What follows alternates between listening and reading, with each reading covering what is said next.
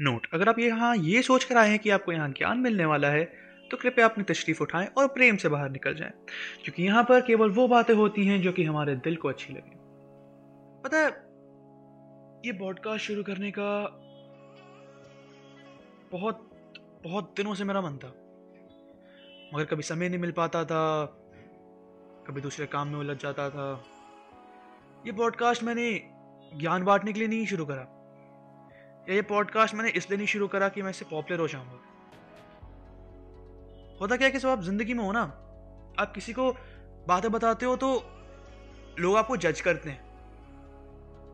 और जब आप एक सोशल प्लेटफॉर्म पर चीज़ें डालते हो तो आपको पता है लोग जज तो तब भी करेंगे आपको। मगर आपको यह भी पता होता है साथ में कि अगर उसमें से दस लोग आपके बारे में नेगेटिव बोलेंगे तो दस लोग पॉजिटिव भी बोलेंगे। और आप अगर एक इंसान को जाके बातें बताते हो तो वो उस पर्टिकुलर इंसान की व्यूज़ आपके सामने आ सकते हैं, मगर ज़्यादा लोगों की नहीं आ पाएँगे। तो आप सही हो या गलत हो, आपको कभी सच्चाई में पता नहीं चल पाएगा।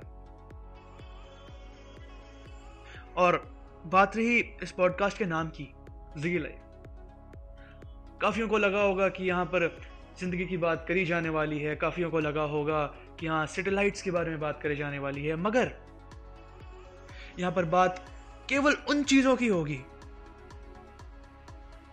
जो कि हम सबको परेशान कर देती हैं वो चीज़ें। कुछ दिनों पहले की बात है, मैंने सुना कि उत्तर प्रदेश में एक लड़की ने खुद को गोली मार ली। और क्यों? क्योंकि वह बारहवीं में पढ़ती थी और उसके एग्ज़ाम्स आने वाले थे। मेरे कहने का मतलब है कि क्या मतलब बनता है इसका? आपने पूरे साल पढ़ा नहीं, कोई बात नहीं, आप नहीं पढ़ पाई सबके अपने रीजंस होते हैं। उससे मुझे थोड़ी भी परेशानी नहीं है। मगर सवाल ये है कि क्या खुद को गोली मार लेना ये एक उपाय था? क्या ये सोल्यूशन था उस चीज़ का? मुझे तो नहीं लगता। ठीक है, आप एक साल नहीं पढ़ पाई, ज़्यादा से ज़्यादा क्या होता? आप एग्ज़ाम में फेल कर जाती। अगले साल फिर ट्राई करती। फिर पास हो जाती। मगर यहाँ पर तो आपने अपने माँ बाप को फेल कर दिया। क्या ये सही था? मुझे नहीं लगता। और जहाँ तक बात रही ना, हमारे देश की तो हमारा देश एक युवा देश है।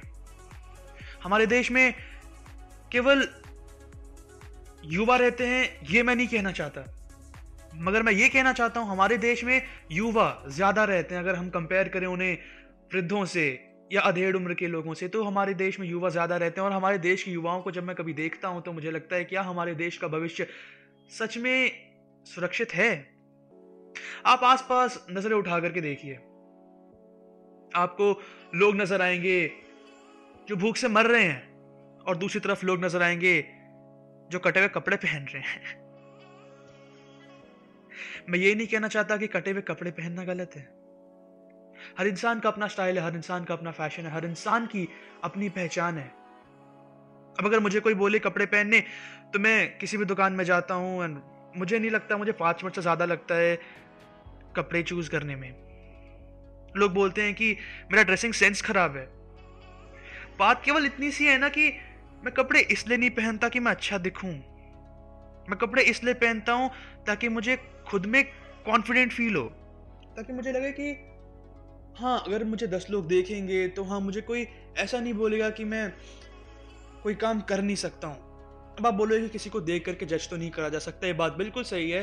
और इंग्लिश में विसे की a book can be judged by its cover तो ये बात बिल्कुल ही सही है कि किसी को देख कर आप जज नहीं कर सकते मगर ये बात भी सच है कि लोग आपको देख कर जज करते हैं, कर सकते नहीं है मगर करते हैं दोनों बातों में एक डिफरेंस है।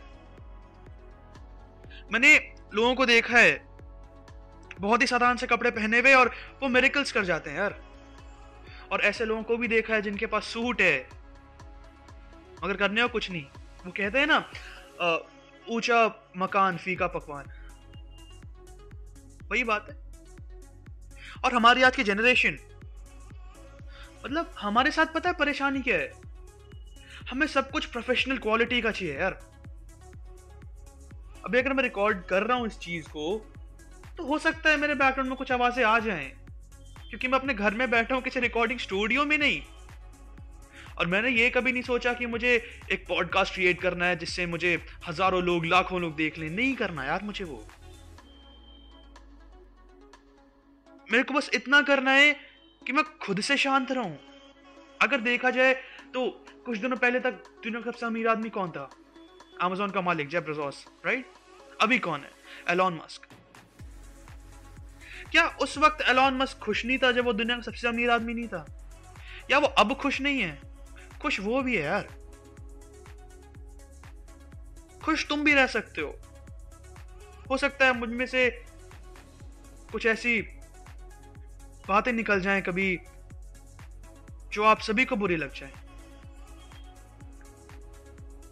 मगर बात केवल इतनी सी है कि जब मैंने पहले ही बोल रखा है कि this show is not scripted और यहाँ केवल दिल की बातें होने वाली है तो और मैं ये मानने से पहले ही डिनाई करता हूँ कि जो बातें मैं बोलूँगा वो और कोई नहीं बोल सकता। अगर मैं ये चीज़ बोल रहा हूँ तो हो सकता है आने वाले समय में कोई और भी ये बात बोले, या हो सकता है पहले भी ये बात कोई बोल चुका हो। ये पॉडकास्ट शुरू करने का ये मतलब मेरा कभी नहीं रहा है कि मुझे किसी को हर्ट करना है, मुझे किसी को मोटिवेट करना है। ये पॉडकास्ट शुरू करने का मतलब केवल इतना रहा है कि मुझे अपने दिल की बातें करनी है। अब मैं क्यों ये बात बोल रहा हूँ कि मुझे ये पॉडकास्ट शुरू क्यों करना था जब मैंने आपको स्टार्टिंग में बता रखा है? मैं ये बातें इसलिए बता रहा हूँ क्योंकि मुझे केवल इतना बताने की खुशी आपके अपने हाथों में होती है। I mean fuck the past man who cares for past हाँ माना कि लोग आपके पास्ट को भूल नहीं सकते हैं। बट पॉइंट ये है कि आप अगर अपने पास्ट को लेकर के बैठे रहोगे तो आप फ्यूचर में कभी कुछ कर नहीं पाओगे फ्यूचर में आगे बढ़ नहीं पाओगे, और क्या आपको ये करना है? मुझे नहीं लगता ऐसा।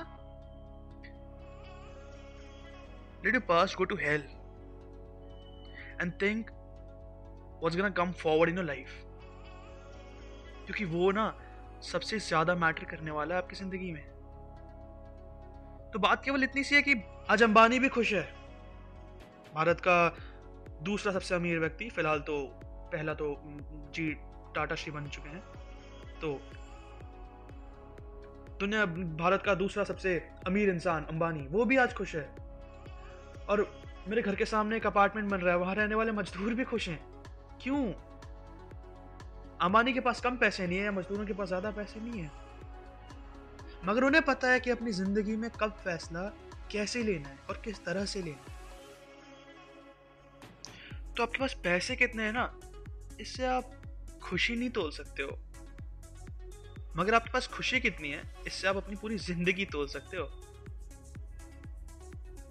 एक बात मैं बताना चाहूँगा कि, क्योंकि मैंने ये कहा है कि इस पॉडकास्ट में केवल दिल की बातें होंगी तो हो सकता है कि कभी कदाल बोलते बोलते मैं कुछ अपशब्दों का प्रयोग भी कर जाऊँ, एक या दो अपशब्दों का।